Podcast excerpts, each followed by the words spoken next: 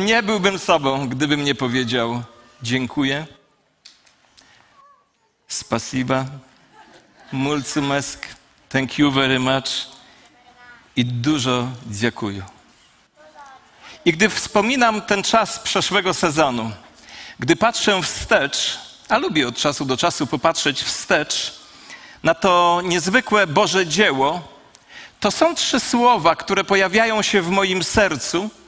I te trzy słowa dzisiaj chciałbym nam wszystkim zostawić z tą nadzieją, że Duch Święty umieści je w naszych umysłach i sercach, i te słowa będą pracować w nas cały czas. A te trzy słowa to łaska, wdzięczność i chwała. Raz jeszcze. Łaska, wdzięczność i chwała. A to prowadzi mnie do niezwykłej wypowiedzi apostoła Pawła, która podkreśla to, co, to, czego doświadczyliśmy w tym ostatnim sezonie. I posłuchajcie tych słów, które dla mnie osobiście są słowami podsumowującymi to, czego doświadczyliśmy. To wszystko dzieje się ze względu na Was, aby dzięki łasce, która tak obficie dała o sobie znać w przypadku wielu, zaobfitowało też dziękczynienie Dokładnie zaobfitowała też wdzięczność dla chwały Bożej. Łaska, wdzięczność, chwała. Zacznijmy od tego środkowego słowa, od słowa wdzięczność, bo dzisiejszy poranek to poranek wdzięczności. Wdzięczność to jest poczucie szczęścia, które doświadczamy, gdy ktoś okazał nam niezasłużoną przychylność, niezasłużoną dobroć, niezasłużoną życzliwość. To właśnie znaczy to, że ktoś był dla nas łaskawy. Inaczej mówiąc, wdzięczność jest uczuciem, które towarzyszy nam w reakcji na łaskę. Stąd też łaska w języku greckim Podobnie jak w języku łacińskim to charis, a wdzięczność, czyli reakcja na łaskę, to Eucharisto albo Eucharystia. Znamy te słowa. Łaska zaczyna się wtedy, gdy jakaś osoba obfituje, a druga osoba ma braki. I ta osoba, która obfituje, wypełnia braki tej, która nic albo niewiele posiada. Znacie bowiem łaskę naszego Pana Jezusa Chrystusa, że będąc bogatym, dla was stał się ubogim, abyście wy zostali ubogaceni Jego ubóstwem. Łaska zaczyna się tam, gdzie jedna osoba ma, a druga nie. Jedna jest bogata, a druga jest biedna. Łaska wchodzi w działanie, gdy pustka jednego jest wypełniona przez bogactwo drugiego. Łaska pojawia się wtedy, kiedy nasze ubóstwo zostaje wypełnione bogactwem kogoś innego. I to nie dlatego, że na to zasługujemy, ale na, dlatego, że ktoś jest łaskawy, a tym kimś jest Jezus Chrystus. Wiecie, ja lubię taką definicję łaski, że łaska jest tym wszystkim, czego potrzebujemy, aby być tym, kim Bóg chce, żebyśmy byli. Dlatego apostoł Paweł powiedział te piękne słowa. Wystarczy, usłyszał takie słowa: Wystarczy ci, że masz moją łaskę, bo łaska jest tym wszystkim, co masz od Boga, aby stać się tym, kim On chce, abyś się stał. A chrześcijańska wdzięczność jest reakcją właśnie na łaskę, bo kiedy łaska Jezusa przenika nasze serca, dotyka naszego życia i zaczynamy ją rozumieć, to wtedy naturalną reakcją naszego życia jest właśnie wdzięczność. Ktoś powiedział, że wdzięczność jest łaską odbitą z powrotem.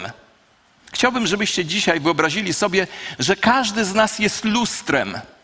Bóg w to lustro kieruje swoją ogromną łaskę, niczym niezasłużoną. I gdy to ta łaska dotyka, doty, dociera do naszego życia, do tego lustra, który, którym my jesteśmy, ta łaska odbija się z powrotem do Boga w postaci naszej wdzięczności. Zaczyna się więc wszystko od łaski. I gdy patrzymy wstecz i na teraźniejszość, to właśnie łaska jest tym, czego doświadczaliśmy, a łaska powoduje wdzięczność, a wdzięczność, a wdzięczność przynosi dawcy łaski chwałę. Posłuchajcie tego wyraźnie. Wdzięczność przynosi temu, który nam okazał łaskę, chwałę. Wdzięczność zaczyna otaczać tego, który jest dawcą łaski chwałą. Spróbujcie jeszcze raz o tym pomyśleć. Oto Bóg na lustro naszego życia świeci swoją łaską.